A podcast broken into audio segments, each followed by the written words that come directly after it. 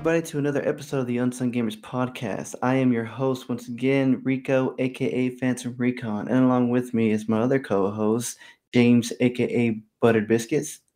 Hey, what's up, everybody? How you doing? I'm here, staying buttery fresh. And my brother, Shadow Alchemist X, a.k.a. Nando. Welcome back to the podcast, everybody. And before we get started, I know if you listened to our last episode, I had mentioned we're going to have a guest today.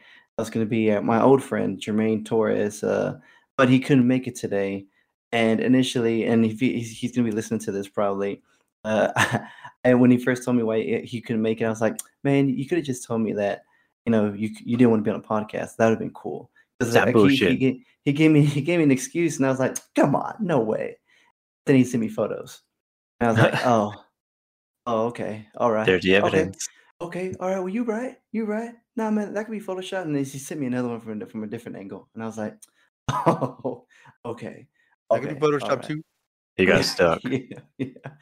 No. So he not to get too much information, but he lives in a complex, and some driver, I don't know who, but they ended up hitting an electric pole and knocked it over and knocked out the power in his area. Oh man. So I think for a while he did have power, but from the photo he showed me, the power pole was kind of like already like leaning, and then he sent me another one where it did completely just fall down.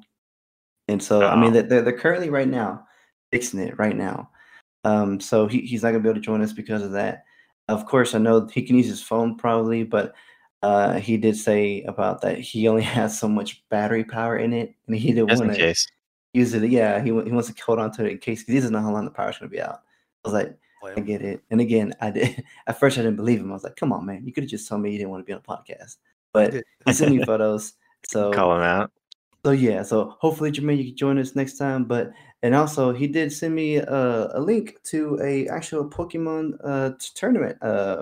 If you happen to be in the Central Texas area, specifically in Waco, they're going to be having a Pokemon tournament on this Saturday, which I guess will be tomorrow, November 13th at 11 a.m. Central Time, for a Pokemon tournament. First place gets $250, and I think there's other prizes. Entry fee is $20. If you have more questions, message. I guess you can message us, and we'll send you the correct links. If anything, I'll provide a link in our bio on our social media. Wow. Okay, yeah, because I was curious, like, is it like the trading card games, or is it like a game that you play? The actual trading card game, yes. Yeah. Okay, so you got to bring your own cards. Yeah, dude, and it's like I've seen some of these people play, man. It's hardcore. And you know what? Like, I need to go out and see one of those, because I mean, I used to play back in the day, and if I had the cards or a lot of them, I would too. But now, because they're so valuable now, or at least you don't know if they're valuable, you can just hold on to them. Who knows? But back then, I used to play a lot, but I don't remember all the rules. But I remember like playing it with my friends, and now like I kind of want to go back and see it. And James talks about it being intense. Like I want to see this in action. Maybe commentate. It's like I actually built a deck. I have a deck right now. It's on my computer. Well, it was. Well, enter this tournament, man. Represent. Nah, no, I'll be destroyed. Terribly. Well, at least you tried, and that's all we can ask of you. Yeah, I would be destroyed. They'd be like, "This guy only has a couple energy cards." Look at him, featherweight. Rowling against a Dragonite. Oh man, I see like hearing all that. Like, man, I think I might want to try it one day. Just go buy a bunch of cards and boom, let's just go. I don't know what I got, but let's just go. I've seen people play it at like these game places you can go to, like play card games and play board games and whatnot. I've seen people play it, but I've never actually sat there and watched them play. But they do seem to be into it, and I'm like, man, I do want to see this full game go through, but I got to go here and play this game now though. It can be fast paced. It's pretty. It's its own thing. Just like Magic, it's its own thing, and all that stuff. It definitely has an ebb and flow to it. Yu-Gi-Oh just blows my mind sometimes. I'm like, whoa, I can't watch this. This gives me a headache. But it sounds interesting. And I remember, so again, my buddy Jermaine, he actually came in town over here. They had a Poke Fest, like a Pokemon, but I guess a con. And they had like actual celebrities from like I think character voice actors and some people who were artists as well. And of course, it was a costume contest, and it was awesome. I went initially because I'm still a Pokemon fan. And my friend Jermaine actually came in town for it specifically. And I think him and his son actually entered a Pokemon card game. And yeah. I would have loved to see him play. Oh, and they had a Smash Brothers, not a Smash Brothers tournament, but that Pokemon tournament I think it was a Switch. A Pokemon tournament. Yeah. Yeah, yeah. So, well, speaking of that, there's another Pokefest coming up for the San Antonio area coming up. Actually, I already passed. I just missed it. It was actually this past weekend. Just kidding. Yeah, just kidding. My bad. My bad. No, but these little events are kind of cool. Wago's going to be hosting one at a place called Nexus in February. It's going to be pretty cool. They're going to have a whole like a whole weekend of just activities. It's going to be at Nexus Esports in February. It'll be downtown on Columbus, which if you're going to be in the Waco area, hey, go see what they're doing. They're doing a what's it called? They just advertised it this week, and I had it pulled up, but I lost it. But no, they're doing a big gaming expo. They're doing like four tournaments. They're doing Smash Brothers. They're doing the Nickelodeon All Stars. Entering that one. Huh? I said I'm entering that one. That game seems fun, guys. There's just a bunch of stuff they're doing, and Halo Infinite is going to be a tournament there. They just got arcades, so yeah. I was like, man, before I left Waco, they didn't have all that crap. They've been expanding. I know, man. No, so I'm very proud of that business growing from what it was. It was pretty nice to begin with before I left. Well, nice. It sounds like there's a lot of tournaments going on. I mean, I feel like I need to jump in on one of these, or at least get with some of my friends and that still do it now and join in and learn to do it again, because that sounds fun. I guess just the whole, because I like, I love collecting, at least in regards to Pokemon, the Pokemon cards. I remember that was funny, just even having particular cards, but now it seems more it's about what rare card you have and how much money you can make off of it versus, playing it for fun. Well, yeah, you got to make sure it's worth something, and then you'll play it. Exactly. Yeah, yeah. Well, and speaking about, playing for fun. So the year is almost up. We have about less than 2 months, and about maybe 5 or 8 weeks left in the year. And with that comes obviously the Game of the Year nominees. We guys are getting on that, don't we? yeah. And there's already been some nominees out there, and I actually found a site that already did theirs, and they already did their voting. And so I kind of grabbed some of the games from there, because I feel like their nominees are going to be similar to other Game of the Year nominees. So I guess the one that I could think of, and I guess is the Oscars of video games, is the actual Video Game of the Year. Guess what website that hosted it, and it's one that we used last year as well. And they haven't announced theirs yet, but I think it's coming up.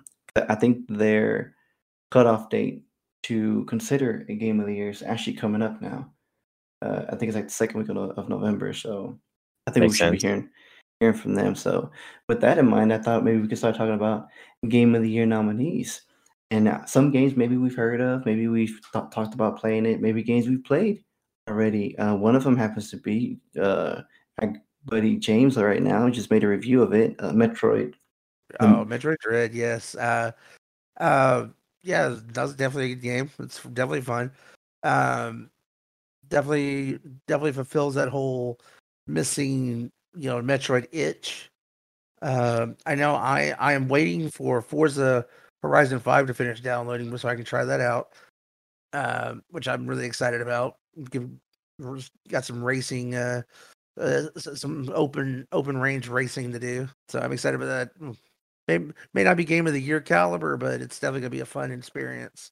Well, so I guess in this website they had actually had a lot of categories. I was expecting to see like maybe 6 or 7, maybe 8 tops, but it had a lot. And I came across one I think we can talk about, and it's basically they call it the ultimate game of the year, which I guess is of all the games overall game of the year. And so here are their nominees, and I guess y'all guys let me know what you think about them. Or at least one that stands out for y'all. The first one, and again, they're not in sequential order, they're not in any order, they're just randomized. So here we go. Ultimate Game of the Year nominees: Deathloop, Resident Evil Village, Ratchet and Clank, Wildermyth, Hitman 3, The Forgotten City, It Takes Two, Metroid Dread, everyone's legendary, literally, Mass Effect Legendary Edition. Oh. All those games are Ultimate Game of the Year, and I guess it's like their overall Game of the Year for 2021. What do y'all think?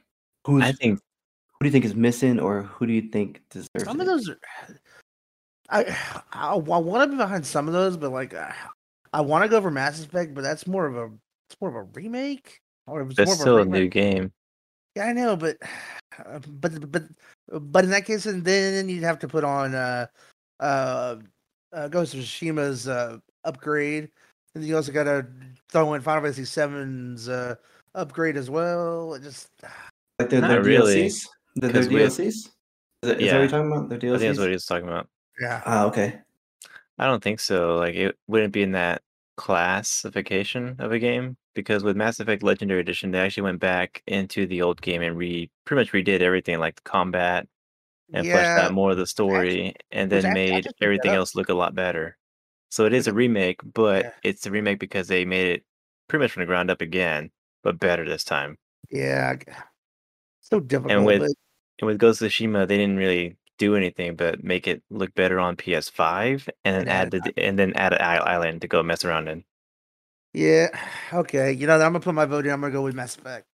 Then, I guess side note, the Ghost of Tsushima DLC. So they happen to have a category for that called Best DLC of the Year. So that's pretty cool, and we'll talk about that later. But yeah, continue. So yeah, so Mass Effect's gonna be my bet. Of all those games, I've only played one, kinda. I know, right? It's kind of like it's just like the Oscars. And it's like, I never heard of any of those movies, but they won. I've seen one of them. I mean, I know of Deathloop, and I'm looking forward to playing that one because I do like the developer of Deathloop. Like I've enjoyed the Dishonored series, and I've enjoyed the Prey game that no one seems to have played. I played the original Prey. Yeah, like Arcane Studios, like they're a top tier developer, and to see them make this game, and it's been getting great reviews too, and I've seen people play it as well, and it's a pretty cool concept of, like, you know, almost roguelike. You just got to keep trying until you get past that level. But as far as like the one that I actually played, I mean, of course, it's Resident Evil Village, and I say kinda because I didn't even finish it. I got a good 6 hours into the game, and then I was like, yeah, I'm done. I don't need to play the rest of this game. I'm not having fun anymore. Job's done. Yeah, the job's done. I just ended up just watching somebody else play it. I'm like, okay. So I wasn't missing a whole lot. I'm glad I didn't actually play the game. Yeah, well, wasn't that game short? Like 8 hours, I think, or something like that? Yeah. I was right at the butt end of it. Really? Mm-hmm. Damn. It just didn't get better, or I guess to me it didn't get better. I was expecting more out of the game, or like at least more references to the past games, and they kind of did, but you really gotta look into it to get that out of the game. Like the story is just, it's, they might as well just call it a reboot, because I mean these characters are doing their own thing, and yeah, Chris shows up, and he's more in this one than he was in Biohazard 7, yeah, but even with that, like I don't care about Randy. I want, like, Chris is here. Can I just play as him? Yeah. And you do. Yeah. You get to play as him for a good 30 minutes, maybe. And then the game sucks again. Damn. Well, you know, that reminds me of, like, the time, and I'm not trying to sidetrack the conversation, but just real quick, I want to throw it in because it reminded me of the story. Was when I first played BioShock the very first time. And that game, to me, at the time, was super long. Like, it was still good. But I was starting to get burned out because I was putting hours of time into this. Because I guess when I was playing the game, I was really trying to save all the little girls instead of taking their power. And it's hard because like if you don't take their power, then you have to just grind to get powerful to fight the big daddies. But luckily I didn't, because it turned out that I was only like 30 minutes away from beating the game. And so that's not bad. But I was just imagining, like, if I had stopped playing the game, take a break, and then I come back like a month or a few weeks later, only to find out, oh, I was 30 minutes away from beating the game. Like, dang it. But anyways, go ahead, continue. Game of the year, yeah. No, but going off of that, like I used to get like really bent out of shape about like not finishing a game. Like when I started one, I'm like, oh man, I need to finish it. And for me, I guess it just depends on the game. And thanks to one of the biggest disappointments of all time, I'm okay with leaving it. Yeah, you know what I'm talking about. Yeah, it's been a whole year, man. It's been a whole year. After that debacle, I am okay with leaving a game like as it is, and that like so I didn't feel bad about dropping out of Resident Evil Village. And I told Joe about it. He's like, you only played it for a little bit. I was like, yeah, but I didn't care about it. I didn't care about anybody in the story, anything that was going on, because they're not referencing anything that's happened in the past. They're just going off what's happening right now. And I don't like that they're doing that, because they're not explaining what's going on right now. They're just kind of just going with it. Like story-wise, it's just kind of all over the place, and things are being explained to you as you play through the game, but it's not enough for me personally to just continue playing the game. And Randy just whines all the time. Oh. It's not that he whines up. I mean, granted, he does talk more in this one, but I don't care because he's not connected to anybody at all. It just sounds like he's whining because we don't care. Yeah, I mean, honestly, he's a glorified creative character. That's all he is, and I don't he's care. He's Nick Cole from the Mortal Kombat 2016. Exactly. Like he's just kind of there because he's the main character because he's the main character. That's how Randy is in this game. We don't. We're not gonna be using his real name. That's what sad is. Randy, because he's so forgettable. And then like I'm glad I didn't play the game because like now it's talking about like I'm glad I didn't finish it because it was not worth it. So you don't think it's game of the year caliber? I can understand how it can be Game of the Year caliber, but I don't think it should be Game of the Year caliber. Just because, when you play a game, especially a single-player game, story should be the biggest point of the game. This one failed in that aspect. The game looked great. The combat was all right, but that's about it. And granted, it is scary because things are just happening. It's more of a supernatural thing than anything else in the past Resident Evil games. And that threw me off because I'm like... Basically, you like it, just not Game of the Year, or you didn't even like it. You just like it was all right. Yeah, it was all right. I played it. I get it. It's again, it could be the fan base. Resident Evil does have a huge fan base, and that maybe they put it on the list because it's a Resident Evil game. I think people are lying to themselves about that when they call this game a great Resident Evil game, because it's not a great Resident Evil game. It just has a name tied to it. And I get why Capcom made this kind of game, because when PT, the demo came out, it was incredibly popular and everybody was hyping up for the next Silent Hill game. And that didn't happen. And so Capcom saw that, saw this popularity and went with it and decided to make their own PT kind of game, but just call it Resident Evil. What's really funny is Villages is making a lot of money for it, especially on Steam. It's like a lot of the digital sales for this game have been just overwhelming, and I think that's why Capcom is going to be shifting to a digital focus here in the next few years. I don't see it as a Resident Evil game. I mean, Resident Evil, it has the survival horror elements, I guess. But I don't know. It's just not Resident Evil for me. It kind of left me behind. Well. I mean, then there it goes. I guess that one right there was probably not going to be. Or I guess, and from our perspective, I guess probably a winner for this category. As for me, I haven't played it, but I usually go with what my brother says, because me and him have similar interests in the game. But I do see on this list there are some that do stand out to me that I do recognize. Deathloop. Ratchet and Clank, It Takes Two, Mass Effect, obviously, and Metroid Dread are the ones that really stick out to me. I do want to talk about It Takes Two. Like, when this game came out, first off, I never heard of it. Second, there was a lot of people talking about it and how great this game was. I think it got like a high review rating as well.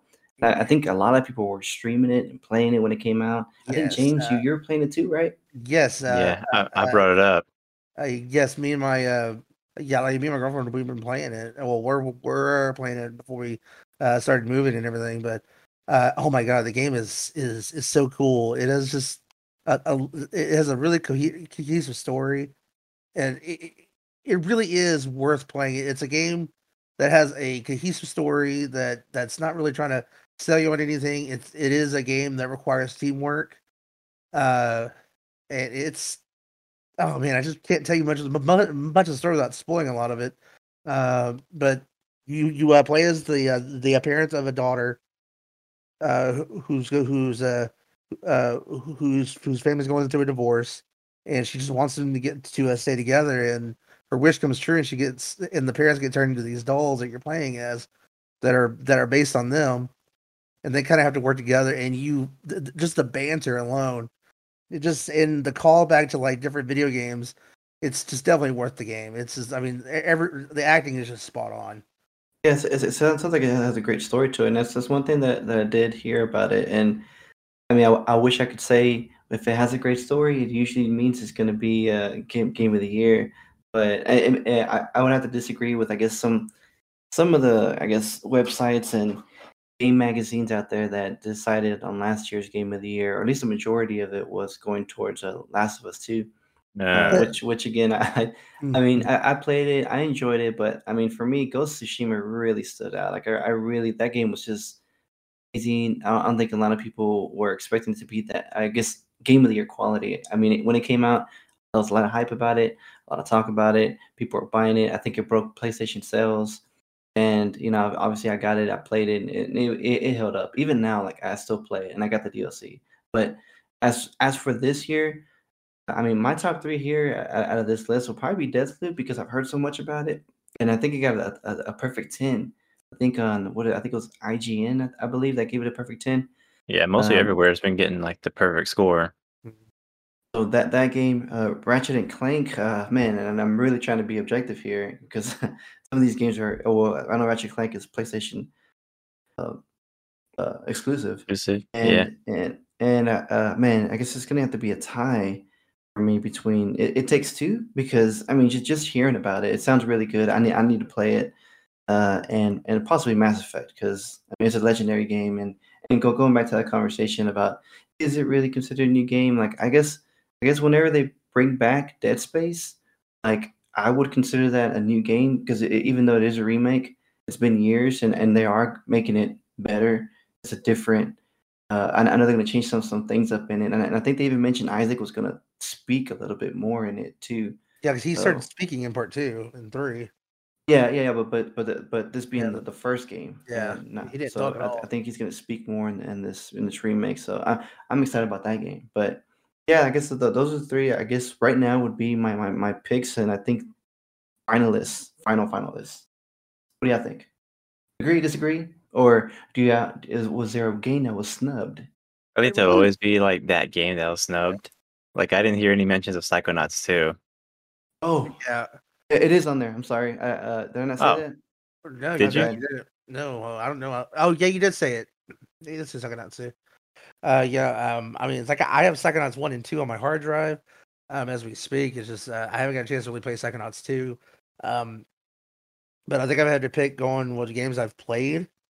I'm going to have to go with It Takes Two, Mass Effect Legendary Edition, and I'll go ahead and throw on Ratchet & Clank just because I love Ratchet & Clank. Do you want me to say the nominees again, or...? Yeah, go ahead and do the nominees again, and maybe I might change my mind, but I think those are the three I'm going to go with. Okay. So the nominees for Ultimate Game of the Year, Deathloop, Psychonauts 2, Resident Evil Village, Ratchet and Clank, Wildermyth, Hitman 3, The Forgotten City, It Takes Two, Metroid Dread, and Mass Effect Legendary Edition. Okay, all right, hang on, I got to change mine up a little bit. Okay, I'm gonna go with It Takes Two, Metroid Dread, Mass Effect. Okay, Nando. Well, it's hard for me to choose ones because I've actually played like a majority of those. I think only one of those I've actually played. Well, yeah, I mean, I haven't either, but I'm just going by what I've heard and read about. So, I mean, if you've read or heard about it, and good enough. Yes. If I had to guess, I'm pretty sure you heard it here first that Deathloop is going to take the win this year. Nice. Going for the studio to take. I'm a little biased on that because I like Arcane Studios. Like I like the games that they put out, and this one, I mean, I'm not surprised that it's been doing so well. Mm-hmm. Arcane's good. It's just the game of the year. It's so hard for a shooter to take it.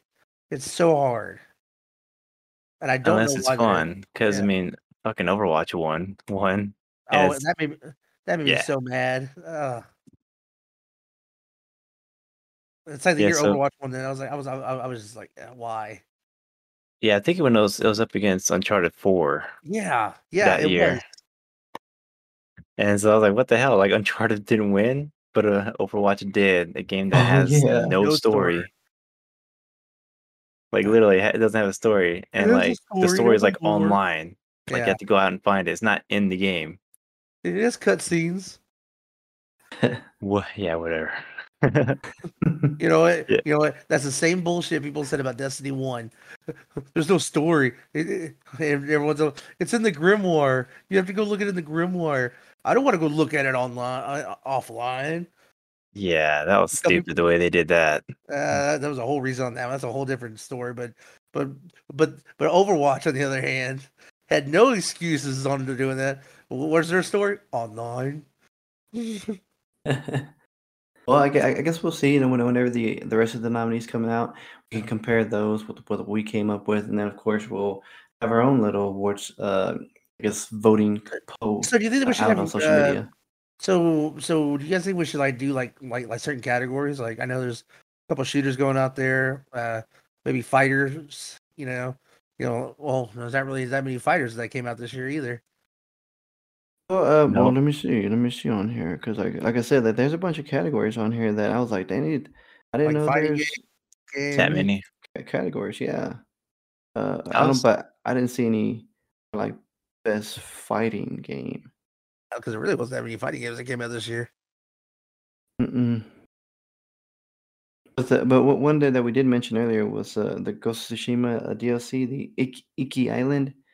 So yeah, they actually do have like a best game expansion, and those nominees are obviously Ghost of Tsushima, Iki Island, Resident Evil 7 Remake, Episode Intermission, The Outer Worlds, Murder on Eridanos, Sims 4, Cottage Living, Super Mario, Bowser's Fury, Doom Eternal, The Ancient Gods Part 2. What do y'all think? I mean, I would like to see Ghost of Tsushima win, but I'm pretty sure the Sims 4 is going to take it. I hope not. Well, yeah, I already know Ghost of Tsushima got my vote. It was good to come back and play that game again. It's fun. It's a really fun game. I really miss playing it. I'm going to get it eventually. Hopefully, there's a sale Black Friday, and I'll pick it up then. I mean, it should be. I mean, or they should be already announced like what sales are on, so it might be already out, like as far as like a Black Friday sale. Yeah. Well, not on the PlayStation Store. Usually that's on Wednesday or Thursday, but I think like the current sales expire next week, so I'm sure that's when you'll see it, is next week. Did you want to add Battlefield and Halo to the Game of the Year as well, or no? Was that mentioned? Oh, yeah, I guess it wasn't. It wasn't on here. Well, they're not out yet. I'm sure they played them, but the games aren't out yet. Yeah, well, I guess the way I understand Game of the Year, it usually goes from now around November. Mm-hmm. So like right now, like November, whatever, like the 15th. Let's just say the 15th, November 15th until next year, November 15th. Those would be nominees for 2022. So these games coming out, like I think, actually Battlefield will fall in that category. Yeah, 2022. I'll play that one. Halo Infinite will also be 2022 Game of the Year. God of War. Damn, some good games coming out next year. So 2022 is the year of gaming. again. Yeah, right. Like this year was okay.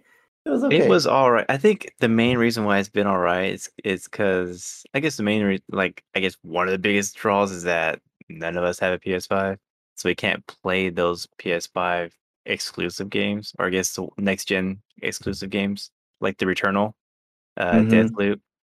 Like we can't actually play them because we don't have the console to play them on. Yeah, well, that and like I mean, because I remember last year, like whenever the nominees were announced, I was like, dang, these in the of the Game of the Year nominees, I think I played like at least 80% of them. There was Valhalla, there was The Last of Us, Ghost of Tsushima. I was like, man, I think I played all these games. and then this year, the only game that I can at least say something about is really just Resident Evil Village, and it's only because I've played the previous games. The other ones I haven't played at all, and it isn't because they're probably not good. It's just from my take, it's just that they haven't really interested in me or caught my attention to be like, yeah, I need to go get that game. And going back, I guess to compare it to Ghost of Tsushima, which a game I never heard of. I just saw it; it got my attention. I was like, oh, okay, let's go see that. But it could also be, I really like the samurai style fighting too, and these other games. They're kind of run and shoot kind of games. Mass Effect, Metroid, Hitman.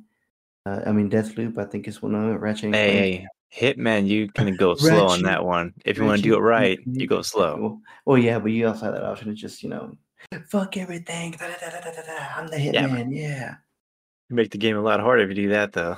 You got to go in and just go quietly. True. And, your goal is to make it seem like you were never there. It's the whole purpose. I guess it's, the main purpose of the Hitman games. Yeah, and, that, honestly, that's always satisfying. When you go in, you sabotage, a race car, which is one of the missions you do, and you just walk out and bam, there's an accident and your target's dead. Oh yeah, and Miles Morales was another Game of the Year nominee, which I played too. This year? Yeah, last year. Okay. Yeah, and I was like, man, but again, these games were games that caught my attention, and so speaking of the games that caught my attention that were nominees, and obviously with respect to the ones that are for this year, there's actually a category for most wanted game, and these are potential Game of the Year nominees next year.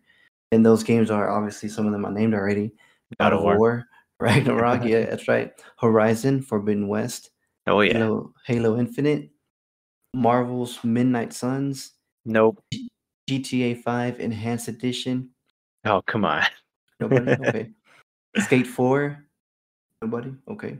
Hey, I'm actually excited about the GTA collection. Actually, I'm actually really gonna.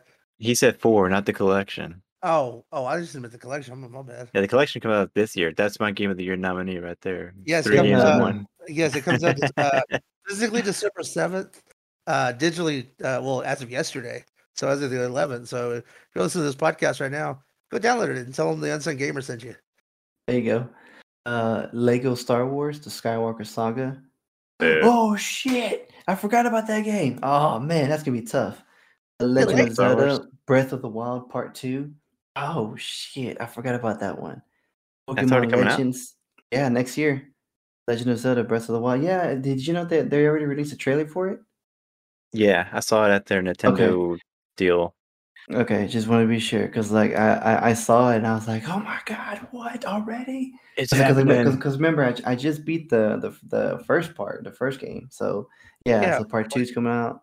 Yeah, in 3 years. yeah. I guess I played it just in time because I think the game came out in 2017, and I guess for those who played it initially had to wait 5 years I think for their sequel, and I guess for me I just waited 1 year. I guess that's pretty cool. It works out for you. Yeah, it came out March 3rd, 2017. There it is. Sorry, everybody out there who had to wait 5 years. But man, I'm excited. Damn. Oh, on the Wii U? Damn, that sucks. No, I played it on the Switch. On the Switch, yeah. No, I think that's the console to play it on now is that one. Continuing, Pokemon Legends. Man, I might mess his name up. Arceus? Yeah, no, you got it. Yeah, you got it right. Cool. Starfield, and I think Nanda, you might play this game, Gotham Knights. I do want to play that one. Mainly because Nightwing's in it.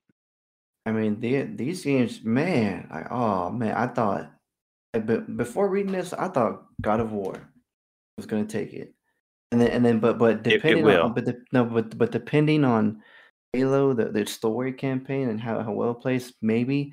But then Legend of Zelda: Breath of the Wild 2. Man, man, that one's going to take it. I don't know. You've been wrong before. That one's going to take it. Yeah, but usually the people choose, and it's the people's vote. And yeah. I know Ghost of Tsushima, the people voted for that one. This is the, executives, vote on the game of the year and stuff. And I do think they take a percentage of the people's vote, but there is a category for the people's vote, and the majority of people's vote was Ghost of Tsushima. I know. Well, I was talking about whenever God of War and Red Dead Redemption 2 came out, you were wanting Red Dead 2 to win, but God of War ended up winning.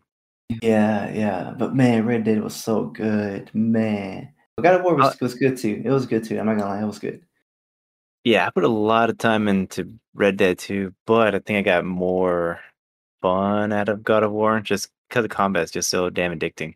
Yeah, no, I remember when those games came out. First I initially played Red Dead Redemption because I bought it first day when it came out. Yeah, and I played it because it was when you could download it and then at midnight you can actually start playing it. But I did that. I played it for 2-3 hours, and I had to work the next day. But man, I was just remembering just the game, and obviously the graphics are way better now.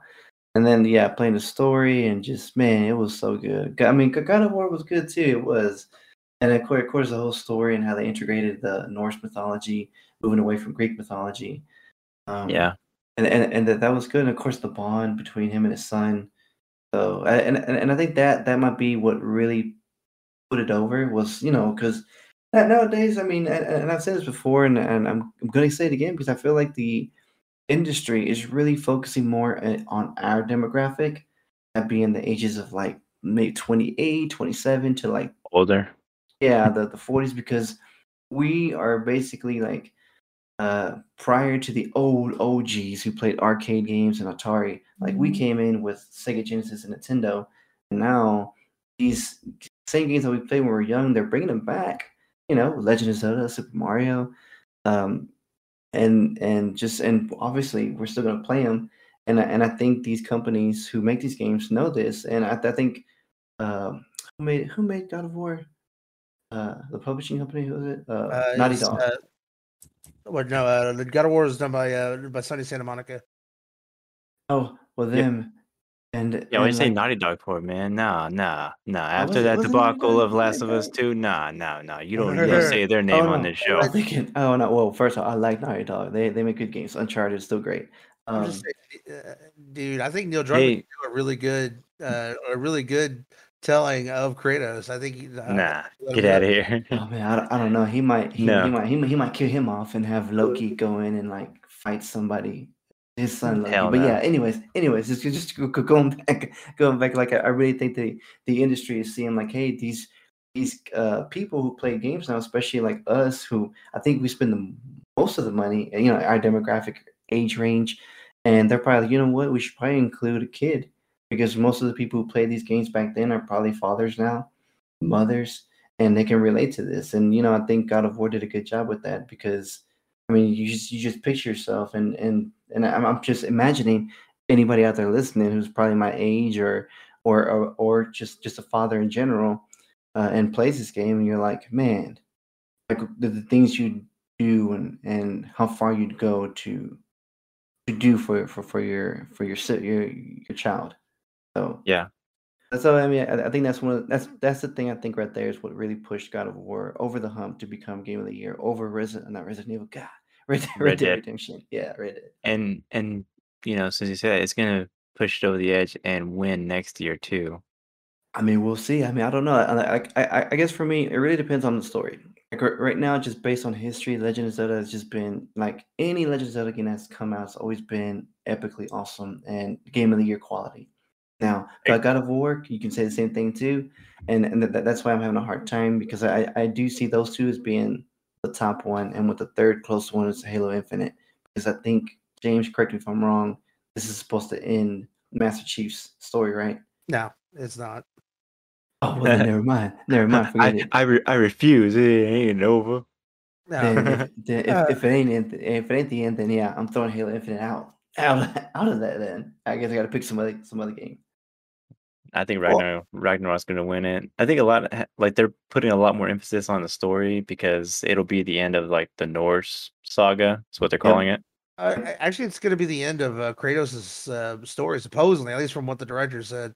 That there's not going to be another God of War game for a good while, at least set in this timeline. That's so good. Like they were going to do just two games and that's it. Like no, they're not going to do what they did on the scope of the last God of War game, where it was like. Took like like 10, 15 years to tell the story. Yeah, over like PSP games, Vita games, all that stuff. Makes sense. Yeah.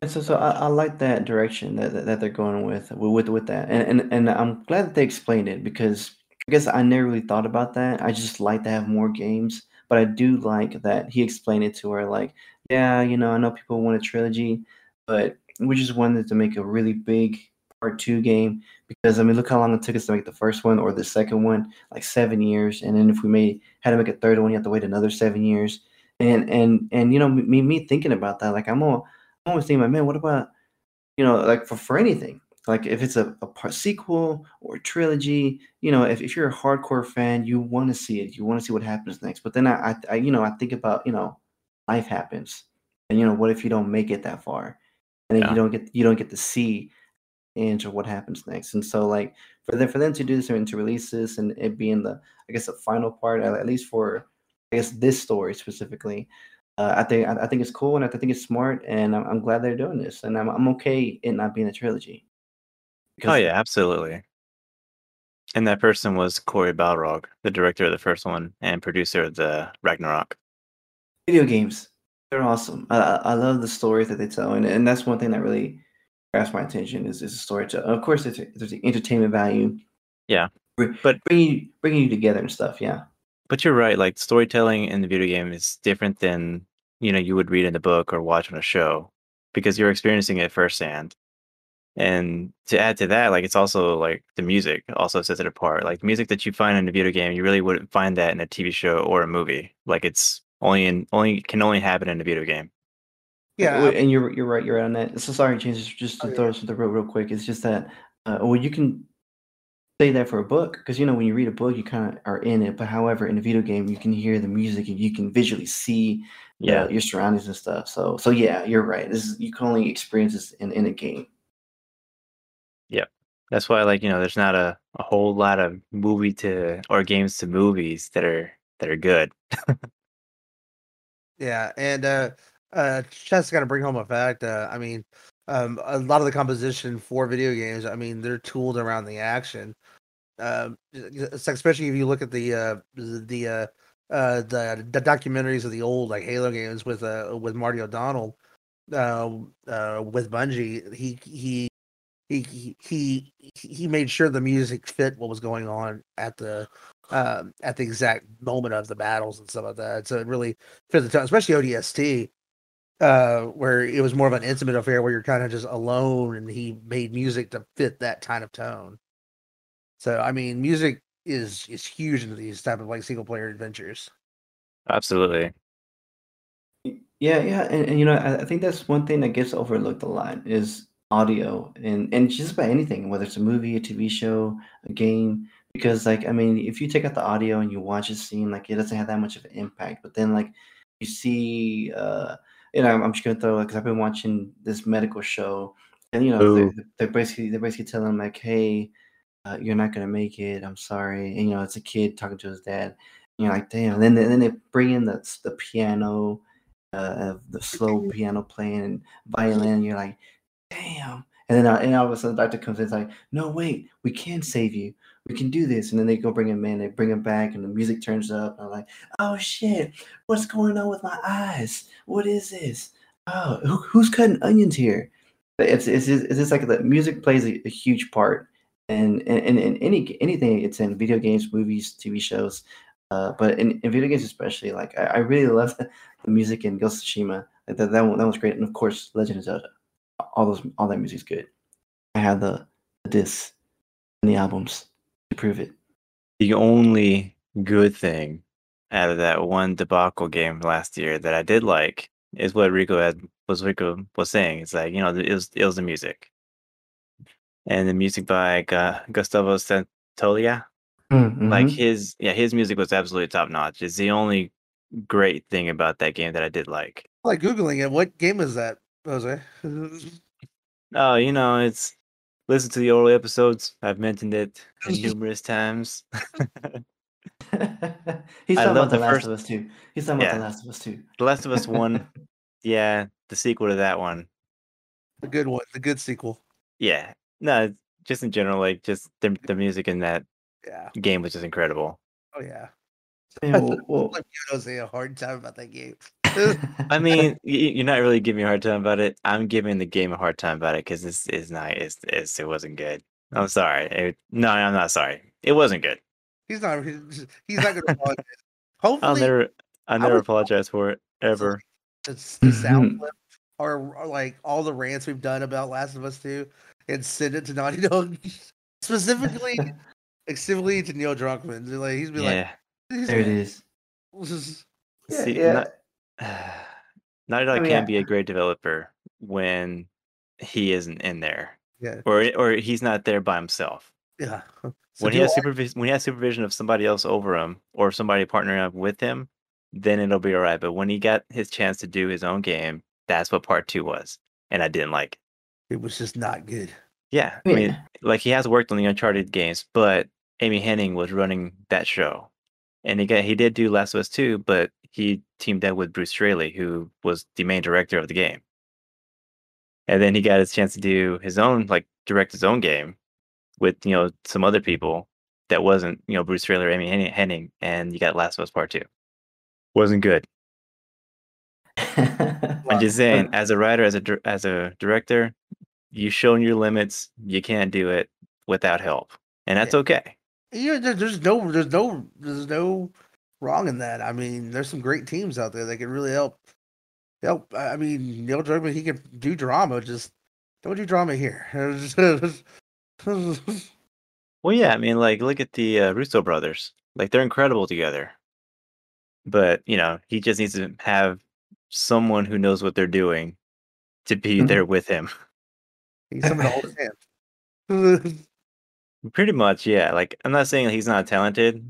He just needs somebody there to make sure what he wants to do is something that what he should do. And if it fits the characters in whole, yeah. Yeah.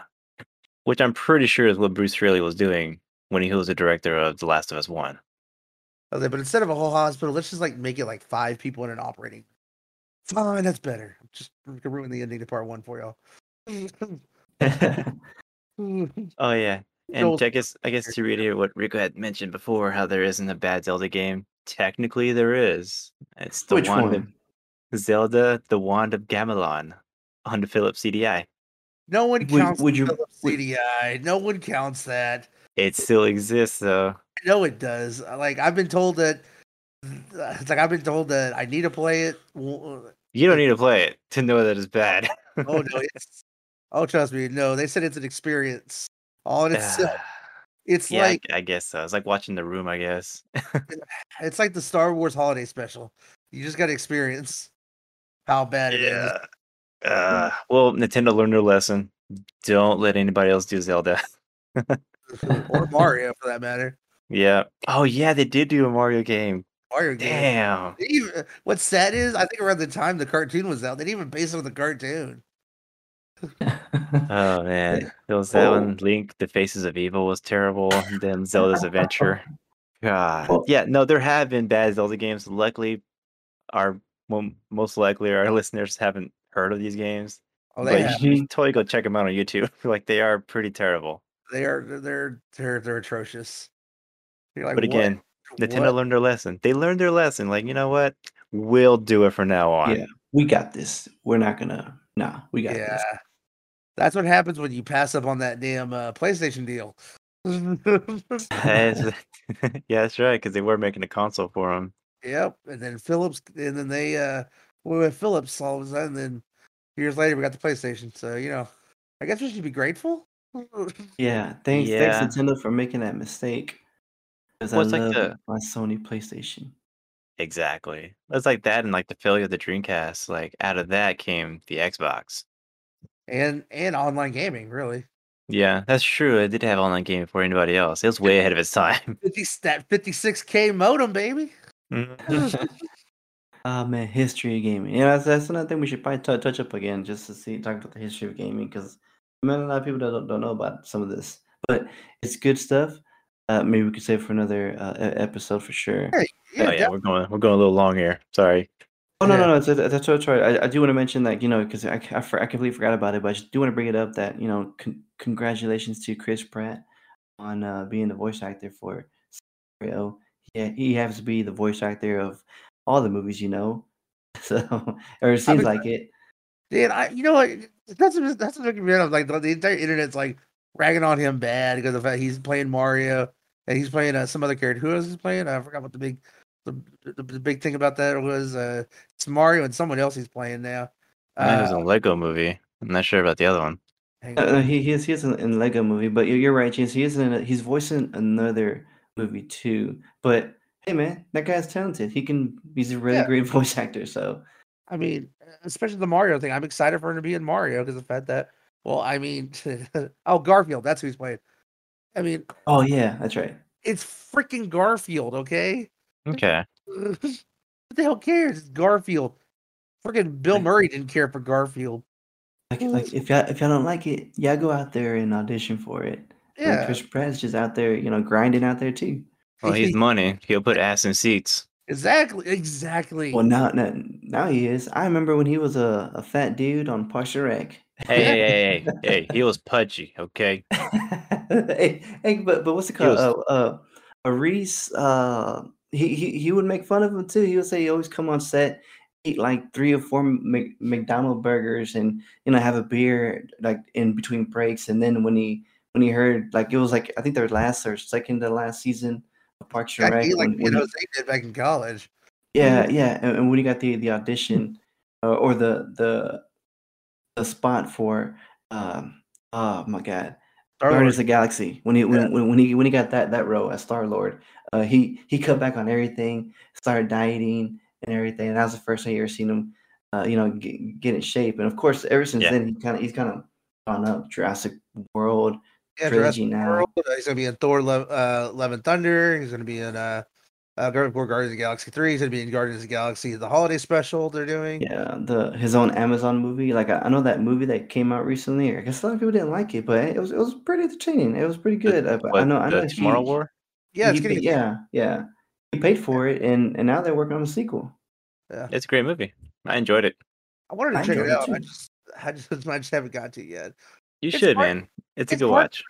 It's hard for me to watch a movie on Amazon. I don't know why. I just forget they do movies. I'm like, oh, they do movies. Well, technically, like they made the movie already. Amazon just bought the rights to stream it. Oh, okay. So it would have gone to like movie theaters. Yeah, but because of quarantine, they didn't do that. I'm kind of glad it didn't go because the fact that it's like I'm really kind of glad they didn't go to movies. I think it would have bombed. I don't think it would have bombed. It wouldn't have done that well, but I think with streaming, like your audience is a lot bigger than it would have been in the box office. Not according to Hollywood. Streaming